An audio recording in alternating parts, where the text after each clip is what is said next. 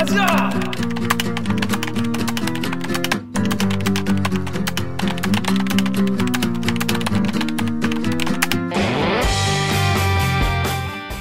듣다 보면 빠개치고 보다 보면 목이 막히는데 사이다 안 주는 고구마 섭취 방송 댓글 읽어주는 기자들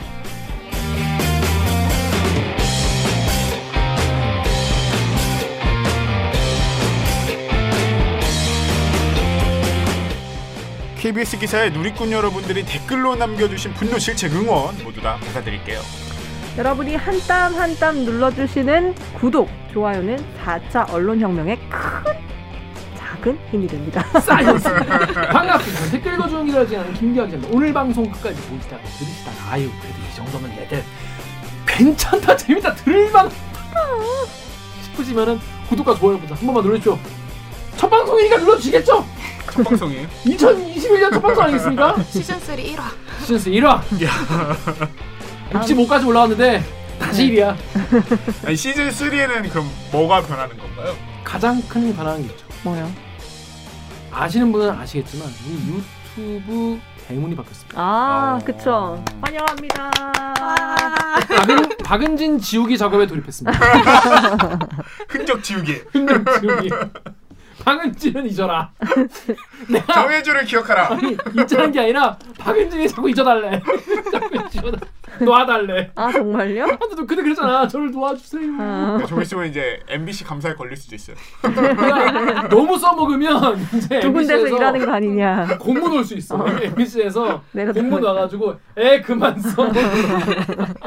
애가 힘들어한다. 이럴 수 있어요. 아무튼 대문 사진이 바뀌었습니다. 시즌 3 아 제일 큰 변화. 음, 제일 큰 변화.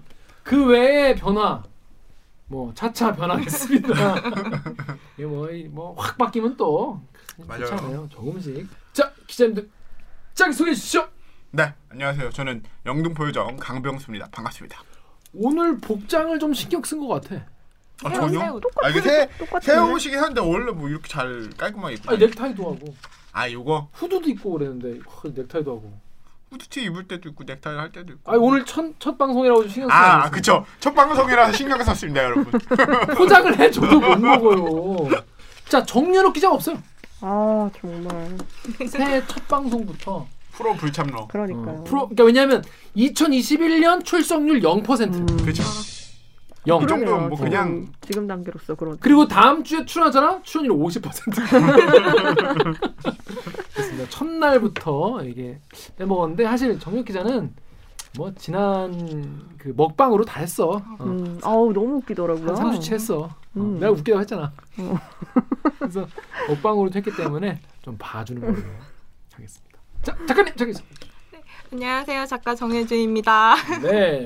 작가님 어떻게 잘 지내셨나요? 네, 저 뭐 잘 지냈고 아까 그 정현우 기자님 먹방을 보고서 불닭볶음면을 한 3일 사이에 두 번을 먹었어요. 아, 진짜로? 네. 근데 그거 보고 정말 라면 물 올렸다는 분도 많았었어요. 아, 그니까요. 아니 근데 되게 정현욱 선배가 먹을 때 되게 사람들이 먹고 싶어 하잖아요. 근데 솔직히 솔직히 그 정현욱 선배가 먹을 때 되게 더럽 게 먹는 게 있어요. 뭔지 알죠? 어. 막 와구와구 먹고 막 합냐 합냐 이렇게 어, 먹잖아. 약간 사람처럼 먹지 않고 어. 뭐지? 우리 엄마가 정현욱 선배한테 심한 말 그만하라 그랬는데 상처받는다고. 그러니까 이제 이 방송 때문에 다들 자기 엄마들한테 계속 혼나고 있어. 저 제가 그때 그 하극상 철좀 들라고 한 거 그거 이제 어머니가 보시고 어, 뭐라고 하셨어?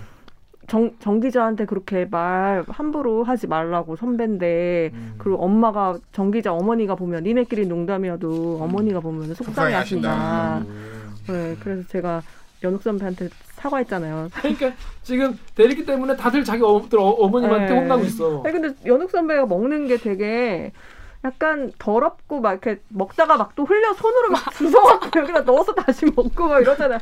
그리고 소주 각을 웬 말이야. 아재도. 상 아재들 하는 상급의 아재분들이 하는 근데. 이상하게 그걸 보면 먹고 싶다. 맞아요, 맞아요. 진짜. 그게 놀라워. 그리고 가서 두 개를 사두고 아, 하나는 내가 일주일쯤 있다가 먹겠지 했는데 한 이틀 있다가 또 먹고 싶어지는 거예요. 그래서 이제 까서 오늘 집 가는 길에 또 사가려고요. 어, 불닭볶음면 사람들 지금 다 속 배렸어. 그렇어. 불닭볶음면에 소주. 아, 깐데 똑까 약간 그런 느낌으로. 그렇습니다. 아무튼 이 작가님은 우리 정유럽 기자 때문에 불닭볶음면을 더 먹게 되었다. 네. 음, 상큼한 상큼한. 근황. 자, 오 기자. 안녕하세요. 목미 열더미 오규정입니다. 오규정 기자는 그 먹방에서 아 남편 목소리가 너무 좋다. 아, 아, 네. 이거 뭐 방송하셔도 되겠다. 이런 얘기가. 방송하고 있습니다. 네. 그렇습니다. 하- 안 그래도 하고 있다. 네. 본인의 본인이 뭐 잘하는지 잘 알고 계신 분이다. 네, 그걸 먹고 살고 있습니다. 음, 네. 그렇습니다. 근데 뭐 가족들 그 먹방 반응은 좀 어땠어요? 어, 이제 거기에 제가 노출할 수, 가족들한테 노출할 수 없는 비밀이 하나 나왔잖아요. 음. 그치, 그치, 근데 그거에 대해서 이제 약간 함구하려는 분위기. 아, 그래서 다들 그냥 모르- 언- 모른 네, 척해주는. 네, 언급하지 않고 나 있습니다. 그래서 썸네일에다가 오, 오규정 기자 어머님 보지 마세요라고 쓰려다가 참았어. 근데 또 거기 보니까 저희 오빠가 댓글을 달았더라고요. 아 그래? 네, 진짜요? 그래서 아 봤구나. 아 이러면서- 댓글에 있어 지금? 네, 댓글 누군지 모르잖아. 네, 우리는. 모르고 네, 기자 나는 네. 여러분 그 영상에 우리 중에 오규정 오빠가 있어. 그렇구나. 어 그렇구나. 네. 뭐 그거 찾아보는 유- 유추해 보는 재미도 있겠습니다. 자 그래서 2021년은 좀더 어, 희망차고 밝은 소식을 전해드리면 좋겠는데 자 저희가 그래서 이제 그럼 좋겠는데 그런 뉴스가 없어. 자 그러면 저희는 어, 어, 로고 듣고 이제 첫 뉴스죠. 루치 뉴스 브리브리 브리핑으로 돌아오겠습니다. 로고 주세요. 나는 기레기가 싫어요. 지금 여러분은 본격 KBS 소통 방송 댓글 읽어주는 기자들을 듣고 계십니다. 아직도 구독을 안 하셨다고요? 2021년 새해를 맞아 구독과 좋아요 버튼 한 번씩 눌러주세요. Dynamic Korea입니다. 뉴스가 너무 많아서 그런데 우리가 놓치면 안 되는 그런 묻힌 뉴스를 발굴해드립니다. 제가 좀 뿌듯했던 게 지난 그 영상 중에 본인은 그냥 묻힌 뉴스 브리핑이 되게 좋- 좋다는 댓글이 어, 있었어요. 네네네. 왜냐면 진짜로 이렇게 너무 서로 싸우는 뉴스만 계속 봐가지고 음, 지나가는 경우가 많고 또 스마트폰으로 이제 뉴스를 보다 보니까 위에 있는 뉴스만 보다 보게 되는데 이제 정말 우친 뉴스 브리핑을 보면은 아 그래 이런 것도 있구나라는 걸 알게 돼서 좋다는 분도 많이 계시더라고요. 그런 음. 분들께 감사하다 인사를 드리면서 첫 번째 아이템은 우리 강경숙 씨가 준비했죠. 어떤 네. 아이템인가요? 저는 뭐 제목은 그저 편안하고 따뜻한지 아이들의 꿈이 너무 큰 걸까요?라는 제목의 이제 조지현 기자가 쓴 기사인데 이제 이 사회부 뭐 조지현, 조혜진, 이수민 기자 이렇게 세 명이서 지난 연말에 주거빈곤 아동에 대해서 좀 심층 취재를 해서 내보낸 기사가 있어서 이게 좀 한 번쯤은 이 묻혔다기보다는 한 번쯤은 다시 이런 일도 있다라는 거를 생각해 볼 만한 가치가 있는 기사가 아닐까 생각해서 가져와 봤습니다. 곳곳이 깨져 울퉁불퉁한 바닥. 서랍장은 벽돌을 괴어 겨우 세워뒀습니다. 유치원생부터 고등학생까지 다섯 명의 아이와 할머니, 할아버지까지 일곱 명이 사는 집. 거실 바닥을 받치는 나무가 썩어 내려앉고 있는데 바닥이 깨지면서 보일러 열선까지 드러났습니다. 깨진 바닥에서 올라오는 벌레도 아이들을 괴롭히지만 어려운 형편에 이사는 엄두도 못 냅니다. 새남매가 할아버지 할머니와 함께 사는 이 집은 반지하라 늘 습기가 차고 수시로 벌레가 나옵니다. 얼마 전에는 첫째 아이가 자는 사이 벌레가 귀에 들어가 한쪽 청력을 잃었습니다. 피고론이 가고 이렇게 흐르길래 이제 병원을 가서 이제 물어봤더니 왜 조그만 뭐 벌레 같은 게 들어와서 그 물은 것 같다고 그때는 뭐 그냥 이렇게 잡아 들으면 그냥, 그냥 바닥에 까맣게 있어요 그냥. 이렇게 열악한 주거 환경은 불편함을 넘어 질병으로 이어집니다. 서울시가 만 18세 이하 아동이 있는 주거 취약 가구를 조사했더니 75% 이상이 주거 환경 때문에 아이에게 질병이 생겼다고 답했습니다. 그 우리가 그 재산이 수십억인 분들의 종부세에 대해서는 기사가 미친 듯이 나오지 않습니까? 음. 근데 주거 빈곤, 그러니까 살 집이 없는 거죠. 살 집이 있지만 너무 너무 작고 열악한 상황인 분들이 얼마나 되죠? 지금 주거 빈곤 가구가 228만 가구 정도로 우리나라에서는 추산이 돼요. 228만 가구라고 합니다. 음. 종부세 대상자가 몇십만 명 정도 되는데 음. 그거에 비해서 훨씬 많은 숫자죠. 엄- 이렇게 엄청나게 많은 숫자인데 이분들에 대한 기사는 과연 얼마나 나오는지 이 경중이 그 이거 보면은 묻혀대고 봐야 되지 않겠습니까? 음. 어떤 기사가 정말 시급하고 선진국 나아가기 위한데 더 기여를 하는 기사인지 고민해 봐야 될 것 같아요. 어 저도 생각보다 되게 충격적이었어요. 음. 아이들 뭐 예를 들면 집 환경이 너무 안 좋아서 집에 이제 막 벌레가 나와서 그 벌레에 귀를 물려가지고 애기가 이 고름 다 골문 거예요. 벌레에 물린 거. 근데 이거를 이제 상대적으로 이 주거빈곤 아동들 같은 경우는 부모님 들의 케어가 부족한 경우가 어쩔 수 없이 음. 많거든요. 뭐 조부모님하고만 사는 경우도 많고. 음. 그러니까 이 고름이 있었는데 이걸 제때 치료를 못 해가지고 청력을 잃고 뭐 이런 경우도 있고 그렇더라고 보니까 음. 어좀 어 저는 굉장히 좀 충격적으로 다가온 모습이었어가지고 네. 한 번쯤 좀 이렇게 챙겨 보셨으면 좋겠습니다. 네, 기본권에 대한 이야기입니다. 네, 이 비- 주거 빈곤 가구 228만 가구라는 거예요. 네. 음, 정말 우리가 어디에 좀 더 신경을 써야 될지, 기- 언론이 어디를 더 비춰줘 비춰야 될지 알겠는데, 그래서 이 댓글에 나도 예전에 이렇게 살았다는 댓글이 있었습니다. 네이버에 AKWL님이 나 어릴 때 아빠 집 나가고 엄마랑 엄마가 혼자 나랑 동생 키웠는데 나는 초등학교 2학년, 동생이 유치원생이었음. 집은 비가 새고 지붕 한쪽은 무너져서 화장실이라고는 대문 없는 마당에 화, 화수구뿐이었다고. 엄마가 일 나가면 동생은 꼭 아팠고 그러다 보니까 전기도 끊기고 10원도 없을 때가 있, 있었음. 인생극장 이런 프로그램에도 나가볼까 생각도 하고 집 지어주는 곳에 연락해서 도와달라고도 했지만 땅 주인이 거부해서 마지못해 살다가 일찍 돈 벌어서 월세로 이사했다. 세상이 좋아졌다지만 막상 필요할 때는 아무도 안 도와주더라. 이게 참 사실 국가가 이런 기본적인 그러니까 이 얘기를 들어보면 얼마나 기본적인 게 안 갖춰져 있는 그런 집인 거잖아요. 이런 그쵸. 거를 좀 어느 정도는 국가와 사회가 최소한의 어떤 조건까지는 좀 말을 해줘야 되는 게 아닌가 그런 게 사실 선진국이 아니겠습니까 복지국가.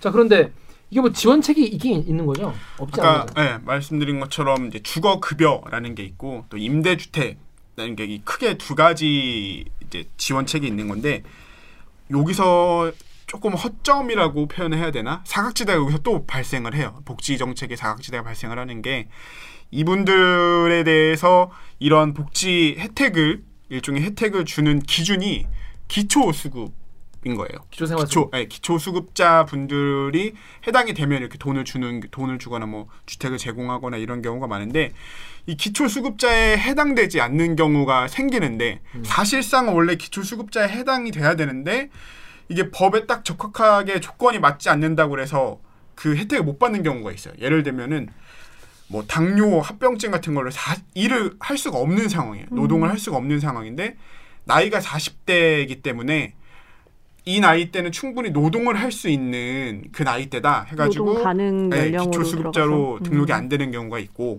그다음에 뭐 빌린 돈 같은 게 있었는데 그거를 갚은 흔적들이 있으니까 어, 넌 정기적인 소득을 벌 수 있는 능력도 있고 뭐 소득이 들어오는구나라는 그 기록 때문에 음. 지금 사실 일을 못 하고 있는 상황인데도 기초수급자로 등록이 안돼 있는 경우가 있고 이런 특이한 케이스들이 있거든요. 너, 무 많지 이런 사람들 너무 많아. 그러니까 너무 연락 안 많은데 되는 자녀가 연락 안 되는데 맞아요. 자녀가 있다는 이유로 해당이 안 된다든지 하는 경우도 있고 네, 맞아요. 사각지대에 있는 사람 너무 많아. 요 복지 혜택이 이제 주거 빈곤 그 분들에 대한 이 복지 혜택이 기준이 이 기초수급자를 기준으로 다 정해지기 때문에 제가 지금 말씀드린 것처럼 여기서 벗어나는 분들은 이 혜택을 받기가 좀 어려운 그 사각지대에 놓이게 되는 거죠.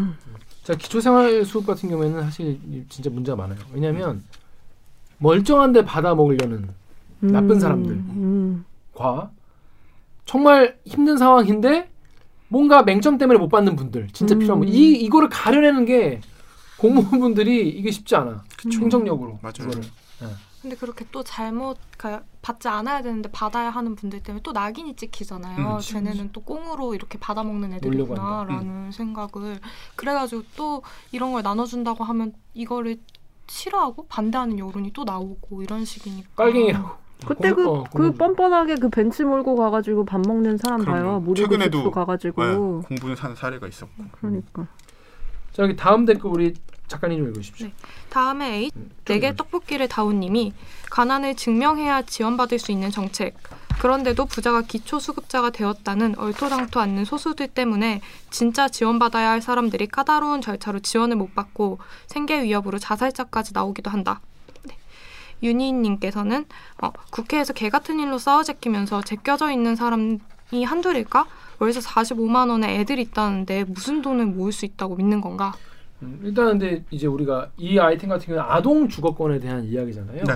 아동 주거권 같은 경우는 어떻게 어- 어떻게 이해를 좀 해야 되죠? 이 개념에 대해서 우리가 아동 주거권이라는 거는 사실 따로 생각해 본 적이 없는데. 음, 이게 그 동안에는 이제 사실 정부도 나름 이 주거 그 빈곤한 어려움에 처한 분들에 대해서 관심을 가져왔어요. 근데 여기서 조금 더 세심하게 세밀하게 아동에 대해서는 그러니까 주거 빈곤 아동이라는 개념에 대해서까지는 신경을 좀 못 쓴 게 아니냐라는 왜냐면은 워낙 제일 사회적인 약자이기 때문에 드러나지 않았던 부분도 있고 그 일각에서 또 이런 거 특히나 댓글 많이 달리는 조금 개인적으로는 좋지 않은 댓글이라고 생각하는 게 야 뭐 그 집 어, 방세 개짜리 뭐 그런 거 이 사람들한테 뭘 그렇게까지 나라 구해주고 난리냐 더 못 사는 사람도 많고 이러는데 뭐 요런 류의 댓글들도 조금 있더라고요. 근데 주 그 전문가들한테는 이 주거 빈곤 아동들한테 뭔가 제대로 된 주거 환경이 마련되지 않으면은 어려서 이 신체 아까 말씀드린 것처럼 뭐 이렇게 부상을 음. 크게 입을 수도 있고 음. 특히나 이 정서적으로 음. 너무 가혹한 환경에 놓이게 되면은 이게 커서도 크게 영향을 미친다고 하더라고요. 그래서 이 주거 빈곤 아동의 이 복지권에 대한 개념을 지금이라도 조금 관심을 갖고 근데 그렇다고? 그렇다고 해서 정부가 애 있는 집에 다 집 방 세 개 딸린 집을 다 일괄적으로 줄 수는 없는 거잖아요. 그쵸 음. 그 어떻게 지금 정부 시책은 어떻게 좀 마련이 됐어요? 정부도 이 부분에 대해서 좀 문제 의식을 느꼈고 나름의 대책을 세우고 있어요. 그래서 지난해 주거복지 로드맵에서 이 아동 주거권 보, 보장 포함하는 이 지원 확대 계획을 발표했거든요. 구체적인 내용을 조금 살펴보면은 뭐 자녀가 있는 가구를 위해 임대주택 늘리겠다고 밝혔고 뭐 또 올해부터는 자녀가 있는 집 같은 경우는 뭐 전세 임대 보증금 대출 받을 때 자녀 수에 따라서 보증금 지원액이 늘어나게, 늘어나게 이렇게 정책을 필 계획이고 뭐 자부담률도 낮, 2% 수준으로 낮추고 사실, 사실 이 이슈, 이런 이슈 같은 경우에는 저는 그렇게 생각해요. 이게 당면 이 문제에 당면한 분들이 정치권에 직접적으로 연줄이 안 닿아 있을 가능성이 높잖아요. 그쵸 음, 그리고 그 사회의 어떤 뭐 여론 주도 계층이 아닐 가능성 정도 높고 그리고 언론사 사주와 친하지 않을 가능성도 높고 그러다 보니까 기사가 덜 나온 게 아닐까 그런 생각도 들고 네 음. 이게 저도 궁금해서 이 기사를 읽고, 읽고 나서 쳐봤어요. 주거 빈곤 아동이라고 그냥 관련 기사가 있나? 관련 기사가 있나? 음. 근데 진짜 너무 없는 거예요 그냥 뭐 주거 빈곤 아동이라 여러분들 한번 쳐보세요. 이 주거 빈곤 아동에 대해서 깊게 다룬 기사가 거의 없어요. 그냥 이 한 줄에 걸쳐서 뭐 다른 거 막 설명 정책 설명하다가 그냥 요 한 줄에 걸쳐서 나오는 경우는 있어도 이 사람들의 우리 그때 말한 것처럼 뭐 종부세 엄청 많이 내는 분들의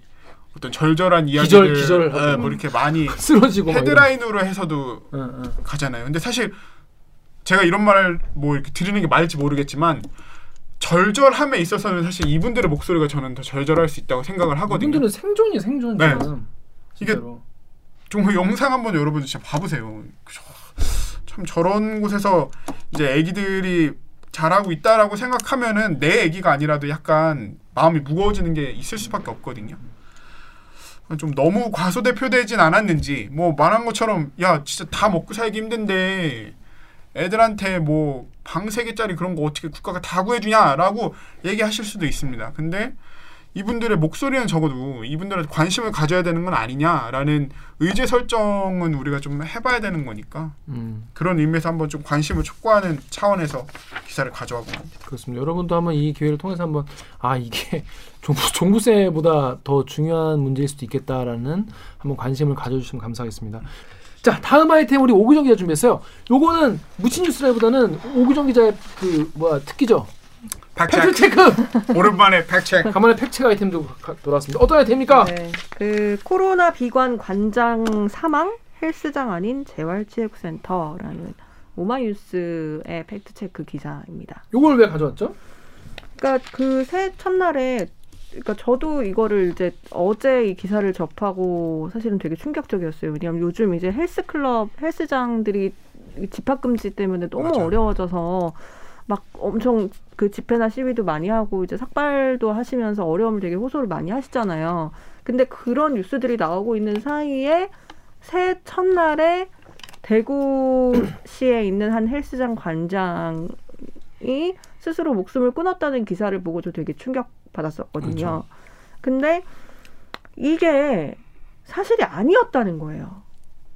그러니까 이, 이 보도가 나온 이후에 사실 그 양치승 관장이라고 되게 유명한 네. TV에 네. 방송 활동도 되게 많이 하시는 그분도 본인의 SNS에다가 이 사건을 언급하면서 이 관심을 좀 음. 그 해법을 좀 찾아달라는 그런 호소도 했고 제가 아는 그 트레이너 분들도 그 SNS나 이런데 계속 그 어려움을 호소하는 글들을 되게 많이 올리셨거든요. 근데 그 계기가 됐던 어떤 사건이 사실이 아니었다는 건 저한테 조금 충격적이었는데 제가 팩트 체크할 때 늘 얘기했듯이 처음 도는 기사만큼 이걸 정정하는 팩트 체크는 그렇게 많이 도달하지 않아요. 네, 그래서 그걸 좀 안타까운 마음에서 무친 뉴스 브리핑으로 한번 다뤄봐야 되겠다 싶어가지고 가져왔습니다. 그러니까 물론 이 뉴스가 거짓, 그러니까 어, 대구에 있는 헬스장 관장이 자살하는 것이 사실이 아니다. 그러니까 헬스장이 아니다. 뭐, 네. 뭐 그, 그런 이유가 아니다.라고 해서 지금 헬스장 운영하시는 분들이 힘들지 않다는 건 그렇죠. 아닙니다. 네, 네. 그렇죠. 절대 그런 취지가 아니라 우리가 얼마나 지금 이 작은 기사, 작은 일 하나에 많은 분들이 굉장히 이렇게 많이 분노하고 슬퍼하고 뭐 그럴 상황인지 이거는 충분히 뭐 우리가 이해를 해야죠. 네. 하지만 이럴 때 이렇게 잘못된 기사 한두 개가 사람들에게 잘못된 신호와 잘못된 네. 어떤 상황 판단을 가져올 수 있지 않을까. 그래서 어, 오기정 기자 이걸 한번 가져온 것 같은데 저는 이 기사를 거의 기사가 아니라 커뮤니티에서 처음 이 글부터 봤어요. 아, 음. 그게 거의 처음 올라왔을 때. 처음 올라왔을 때 네, 네, 네. 누가 이제 이거에 대해서 글을 쓰- 쓰셨고 네. 이제 요즘에는 이제 많은 분들이 팩트 체 팩트냐 물어보시니까 음. 밑에 난 나는 바로 아는 사람이다. 음. 맞아요. 맞아요. 그, 그게 처음이었어요. 어. 1월 나는- 3일 어. 오전. 네. 나, 나는 바로 아는 사람이고 원하면은 무슨 어디에 있는 무슨 헬스장인지도 말해줄 수 있다. 네네네네. 그래서 거기서 굉장히 감론을박이 막 있었어요. 그 제가 음. 자주 가는 커뮤니티에서도 음. 그러다가 결국에는 오늘 뭐 새벽에 뭐 기자들이 뭐 그걸 물어봐 갔으니까 내일 아침에 기사, 기사 뜰 거라고 기사 뜨면은 아, 넌 네네. 저는 거기 좀 무서웠던 게 거기서 그 논쟁이 그 끝이 어떻게 나냐면 내일 기사 뜨면 봐라라 그랬어요. 어... 내일 기사 뜰 테니까 봐라라 그랬다고. 네. 그 다음날 기사가 난 거야. 네네네네. 그 나는 그래서 기사만 보고 아 진짜 헬스장에서 돌아가셨구나라고 생각을 했죠. 어... 그리고 나는 이게 아니라는 거는 오늘 알았어. 왜냐하면 나는 어. 그, 그 기사 안 봤거든. 오구정 어. 이거 보고 알았어 나는. 음. 어. 그 오늘 정부 브리핑도 나오긴 했어요. 이거 네. 관련해서 오늘 나왔어요. 정부에서 사실이 아니라는 걸 밝혔기 때문에. 내가 정부 브리핑을 안 봤어요 오늘. 네. 사람들이 다 정부 브리핑 보는 게 아니잖아. 그렇죠. 근데 이 뉴스 자체는 자, 되게 자극적 노- 놀라운 이야기니까 네. 보는 거예요. 근데 여기서 네네네. 정부가 해명을 하면 해명하는 것도 더 막 구차해 보이잖아 막. 음. 그 그쵸, 하여튼 그쵸, 그쵸. 굉장히 네. 뭐랄까 안 좋은 후과를 남기는 그런 잘못된 기사였던 것 같아요. 어, 그 오보가 쓰여지는 과정의 한 가운데 있었네요. 한 뭐 가운데 아니지만 네. 그걸 봤죠 이제 네, 시작을 봤네 시작을. 시작부터 봤죠. 저는 왜냐하면 이 이게 오보였는데 그럼 그 오보는 어디서부터 시작된 것인가를 오늘 타고 타고 타고 들어가면서 겨우 알았거든요. 음. 아. 그런 그 헬스장 운영하는 사람들이 자주. 가는 그 어, 커뮤니티에서 음. 일차적으로 올라왔다는 게 음.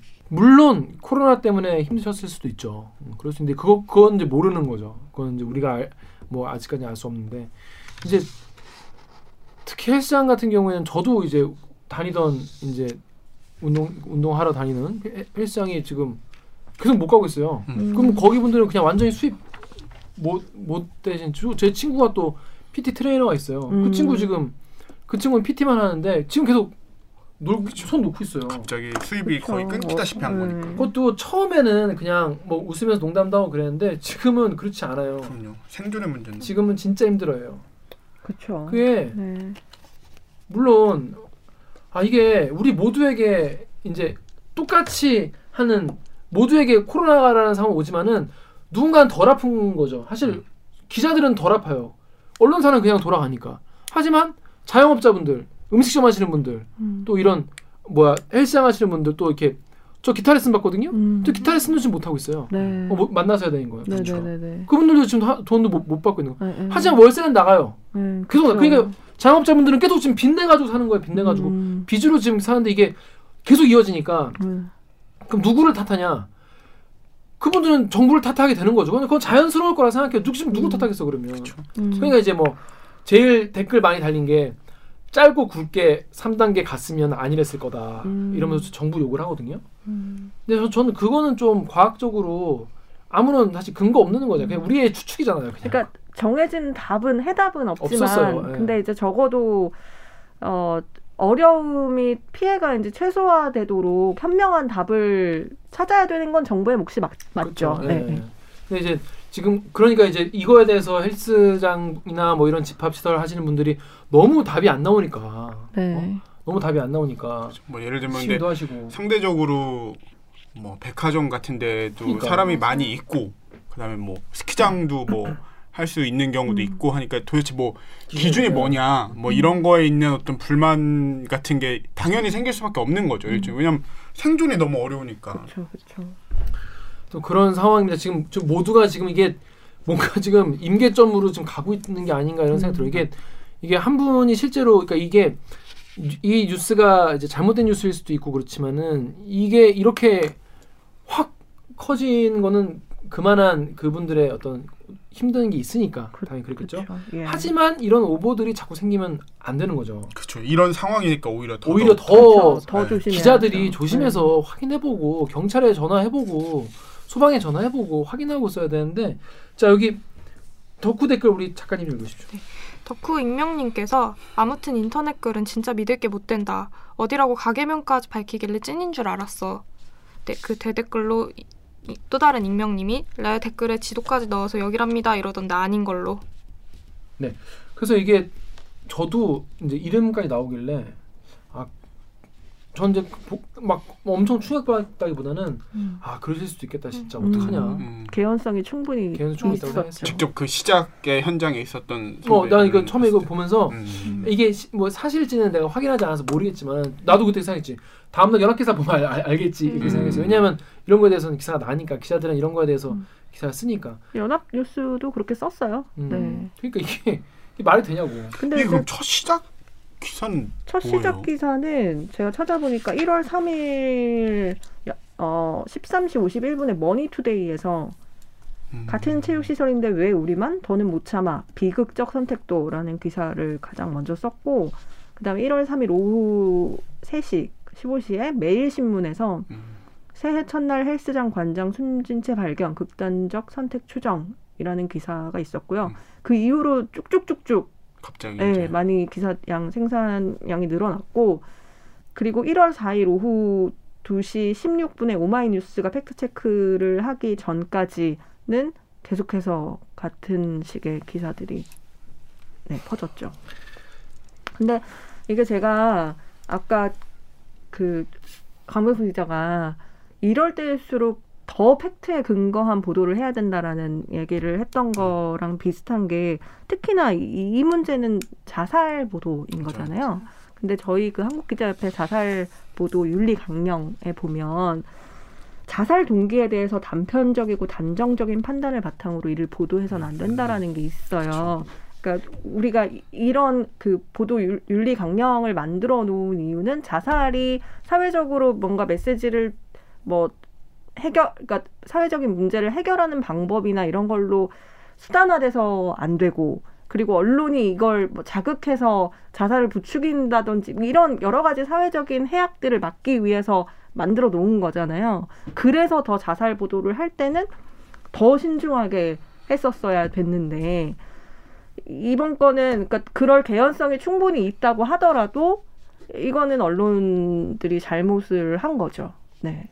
그러니까 확인이 안 됐잖아요. 사실 그게 이 헬스장 그 영업 금지, 그러니까 집합 금지로 인한 어떤 어 생활고가 맞는 건지 이게 확인이 되지 않, 않았지만 아까 제가 읽어 드렸던 그 기사 제목에 보면은 뭐 같은 체육 시설인데 왜 우리만 뭐 이러면서 비극적 선택을 했다든지 아니면 뭐 헬스장 아닌 제, 아, 어, 극 그 새해 첫날 헬스장 과정 숨진 채 발견 극단적 선택 추정 뭐 이런 식으로 뭔가 막 확인이 안 된 것들을 그 추정이라고 달았을 뿐이지 그냥 쓰는 거잖아요. 그게 그 다음 기사 그 다음 기사 가면서 점점 더 수위는 세지는 거고. 팔려야 되니까. 네. 참 새해 벽두부터 참 언론은 하지 말아야 할 걸 이렇게 하시고. 이 친구들이랑 저도 단톡방에서 이 기사가 올라왔는데 보자마자 이제 아 우리끼리 그럴만하다 이러면서 분위기가 엄청 다운됐었거든요. 그러니까. 음. 어, 너무 개연성이 있는 얘기고 또 이걸로 인해서 단순히 그 헬스장 하시는 분들뿐만 아니라 코로나19를 같이 겪고 있는 모두가 뭔가 타격이 있는 음, 기사인 맞아요. 거잖아요. 뭐 남의 일인 것 사실. 같지 않은 네, 느낌이 네, 사실 네. 그러다 보니까 이게 되게 미치는 영향력이 큰데 나중에 이게 오보다라고 하, 그러니까 팩트 체크가 제대로 되지 않았다라고 하니까 허탈한 거예요. 음. 물론 당연히 힘든 분들도 있겠지만 뭔가 이렇게까지 그 우리가 힘든 건 무조건 다 알고 있고 모두가 알고 있는 상태고 네. 어 이거를 절대 뭔가 약하게 생각하거나 가볍게 생각하고 있지 음. 않은데 굳이 이런 팩트까지 체크되지 않은 음. 이야기를 내야 했을까라는 의문이 진짜 많이 들었어요. 그래서 이런 댓글이 달리는 겁니다. 다음에 지구인의 친구님이 그 사정이야 다 헤아릴 수 없지만 다들 힘들 때 기르기들까지 가세해서 이런 분위기 조장하지 마라. 다 죽으라고 고사 지내는 것도 아니고. 이게 진짜 네. 기자들이 가장 하지 말아야 될 거 아니겠어요? 또 루리앱의 유시지님이 뭐 지금 상황이 상황인 만큼 저런 처지가 아예 없는 얘기도 아닐 거고 대책은 필요하겠지만 적어도 방아쇠를 당기는 게 저런 기사는 아니었으면 좋겠다. 음. 얼마나 웃기는 거예요, 음, 진짜 이게. 음, 음. 다른 사람의 그러니까 이게 극단적으로 말하면 음. 이분은 예를 들어서 전혀 상관없는 일로 본인의 선택을 하신 걸 수도 있잖아요. 네네네. 근데 이런 식으로 기자들의 어떤 자기 기사 쓰는데 그냥 이용된 걸 수도 있는 거잖아요. 이건 음. 얼마나 말이 안 되는 거. 이거 얼마나 얼마나 이게 윤리적으로도 말이 안 되는 거 아니겠습니까? 고인에 대해서도 고인에 대해서니까.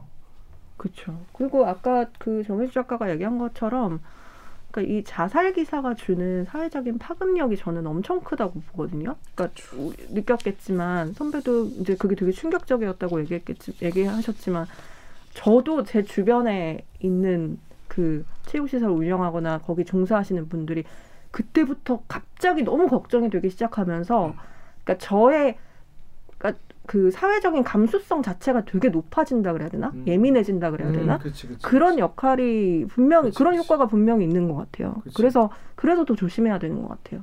아니 이게 아니었습니다. 죄송. 뭐 이럴 일이 아닌 거 이게. 네, 네, 네. 어. 저는 좀 큰 오보였다고 봐요. 어. 근데 실제로 실내 체육시설 분들이 굉장히 힘들어하시는 건 맞아요. 네. 음. 그 국민 청원도 올라왔어요. 코로나 시대에 실내 체육시설도 제한적이고 유동적인 운영이 필요하지 않겠냐 이런 음. 청원도 올라왔는데 네이버 댓글 우리 강병수 기자 좀 읽어주십시오. 네이버의 MITR 땡땡땡땡님께서 실내 골프 연습장 하고 있습니다. 타석간 거리가 기본 2m 간격에 의무적으로 착용하는 이곳을 닫으라뇨. 불특정 다수가 빼곡히 모여 밥 먹고 게임하는 곳이 훨씬 더 위험하다 보는데 왜 실내 체육 시설만 유독 타겟이 되는지요? 또 근데 어떤 분들은 사실 뭐 헬스장 같은 경우에는 계속 가, 가쁜 숨을 내쉬게 되는 음. 곳이고 음, 음. 되게 밀폐된 공간에 좁은 장소에서 가까이서 계속 한 1시간 가까이 있고 하잖아요. 음. PT 같은 거 하거나 하면은 또 그리고 막 씻고 옷 갈아입고 하다 보면은 다 더 이제 어, 감염할 수가 있다 이런 주장하시는 분도 계시고 사실 저는 이, 이, 이- 여기부터는 이제 과학의 영역이고 정책 정책의 영역이기 때문에 네. 전문가가 아니라서 쉽게 말할 수는 없어요. 음. 쉽게 말하는 건 이제 뭐 감히 그럴 수가 없는 문제긴 한데 아무튼 지금 이 헬- 헬스장이나 뭐, 뭐 필라테스나 무슨 집합 좀 음. 운동하는 뭐 실내에서 뭐 골프건 뭐 운동하는 그런 체육시설 분들 같은 경우에도 음. 아 그러네 나 예전에 하던 PT 선생님도 지금 어린이 축구 교실 열었거든 네. 바로 얼마 전에 네, 네, 네. 코로나 거의 직후에 근데 어, 어떻게 저 걱정 그러니까 걱정이 되는 거지 이렇게 되니까 막 진짜 사람이 아마 그 학생이나 아동 대상으로 하는 경우는 또 제한적으로 일부 허용을 해주는 부분이 있을 거예요. 왜냐면 돌봄의 역할이 있기 때문에 사회적으로 좀 뭐 필수 필요한 그뭐 돌봄이라고 기관이라고 해서. 태권도는 또 하게 해주고 뭐 그런 거잖아요. 네, 그게 좀 굉장히 형평성이 맞아. 좀 약간 뭐가 맞는 건지 잘 모르겠는 건 사실이야. 이제 예. 이게 워낙 문제가 되니까 이- 오늘 쭉 해서 좀 입장을 발표를 한 게 뭐 예를 들면 실내 체육 시설 같은 경우는 아까 말씀하신 것처럼 밀폐된 곳에서 비말을 음. 강하게 이제 음. 배출, 배출하게 되는 경향이 있고 또 지난해 11월 한 달간의 이 실내 체육 시설에서 집단 감염이 7건, 그다음에 환자만 583명이 발생을 했다. 음. 이제 이런 근거가 있기 때문에 우리가 한 거다라는 건데 좀 개인적인 생각으로는 이런 친 아니면 이 이 이 법안을 뭐 예를 들면 적용하는 과정에서 이런 설명들이 조금 더 선제적으로 충분히 됐어야 되는 게 아닌가 상황별로 뭐 시설별로 정부가 분명히 1년 동안 나름 최선을 다해 왔잖아요. 이런 음. 데이터도 충분히 쌓였을 거라고 그치. 생각이 되거든요. 음, 음. 지금 이런 발표를 한 거라면 음, 음, 그거를 충분히 사람들한테 시민 음. 국민들한테 음. 설명을 한 다음에 하다 보면 당연히 이 상황에서는 모두가 초유의 그쵸. 상황이니까 음, 음. 누군가는 불만이 생길 수도 없겠지만 이 정도의 혼란은 안 생기지 않았을까 이게 뭔가 기준이 없는 상태에서 음. 정말 감정만 끌어오르는 맞아요. 상태니까 모르니까 감정이 또 네. 더 끌어오는 것도 있죠. 이렇게 근데 되는 거라 모르게 된 데에는 사실 언론의 책임도 있어요. 음. 언론이 그런 거에 대해서 제대로 보도해주지 않고 음. 자극적인 기사만 자꾸 쓰기 때문에 제대로 음. 알려지지 않은 것도 있고 하여튼 이 우리 모두가 지금 음. 되게 서로 되게 예민해져 있는 상태예요. 맞아요. 코로나 블루는 사실 내일이다 내 자신의 일이다라는 생각이 너무 많이 들거든요. 어, 요새. 이제 이제 막 우리 일상을 막 음. 이제 죄어 오고 있잖아 이게.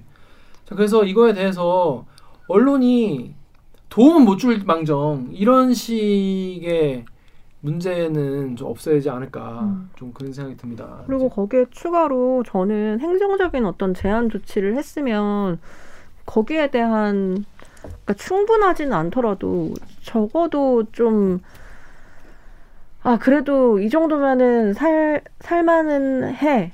정도가 될 수 있는 수준의 지원금을 음. 꼭 해줘야 된다고 생각해요. 음. 뭐 1월에 뭐 최대 300만 원까지 한다고 하지만 사실 이 지금 한 달 동안 계속 피해를 영업 자체를 못 하고 있는 사람들한테 굉장히 적은 돈이거든요. 그렇죠. 네. 그래서 이런 그 제, 제대로 된 어, 적장 적당한 합리적 수, 수준의 어떤 보상이 네. 필요하지 않냐 네. 이런 의견도 실제로 있어요. 그래서 이 문제를 이렇게 어려운 상황을 사실 국민들이 이제 어려운 상황이라는 건 다 알아. 음, 음, 그래서 정부한테 어느 정도는 이 좀 이해를 해줘. 음. 이해를 해줘야지 그리고 그, 그러니까 정부도 빨리 이거에 대해서 좀 더 제대로 된 대, 책을좀 저- 헬스장 하시는 분들도 다 좀 아 그래 이 정도면 우리가 그래도 좀 더 버텨 보겠다라고 할 수 있을 정도로 또그 헬스장뿐이 아니라 또 사각지대도 있을 거 그쵸. 아니에요. 네네. 다 살피는 게 나라 일이고 그러니까 그만큼 더, 요- 더 힘든 거죠. 어려운 거죠. 어려운 거죠. 원래 어려운데 더 어려워 지금 우리나라. 아 정말 거기에 언론이 정말 재나 안 뿌리면 다행이다 그런 생각이 드는 2021년 첫 번째 팩트체크 아이템이었습니다. 어, 시작을 너무 무겁게 무거운 거 무거워 2021년. 어, 좋습니다. 아무튼 여러분 그 주변에 그래도 그런 집합시설에 일을 하시거나 또 자영업자분이 계시면은 좀 전화라도 한 통 좀 드리고 음. 네. 서로 좀 위로하고 좀좀 같이 좀 버텨 나갔으면 좋겠어요. 맞아요. 다들 뭐 사람들이 우리 뭐, 뭐 중국에서 우한에서 입구 막았으면 안 퍼졌을 거다. 뭐 이렇게 주장하는 분도 계시고 3단계를 빨리 들어왔으면 안, 안 했을 거다 이렇게 계시는데 글쎄요 그거는 누, 아무도 모르는 거죠. 아무도 모르는 거고 대부분의 주장은 그냥 전문가가 아닌 그냥 보통 일반인들이 그냥 뭐 잠깐 국기하면 되잖아 뭐 이 정도의 네. 생각을 하시는 경우가 많기 때문에 전 이런 방역 국면에서는 어느 정도 이 당국 당국을 좀 믿어야 되지 않나 좀 그런 생각이 들어요. 언론도 거기에 더 이상 제안 풀었으면 좋겠습니다. 자 그럼 저희는 2부로 돌아오겠습니다. 2부는 좀 그래도 재밌는 재밌나요? 내용이에요. 2부는 우리 국민의힘 의원이었죠. 어, 전봉민 의원의 특혜 논란에 대해서 취재한 송영희 기자를 모시고 얼마나 대단한 걸 해드셨는지에 대해서 알아보도록 하겠습니다. 자 그러면 2부 시작하겠습니다. 로고 주세요. 빠밤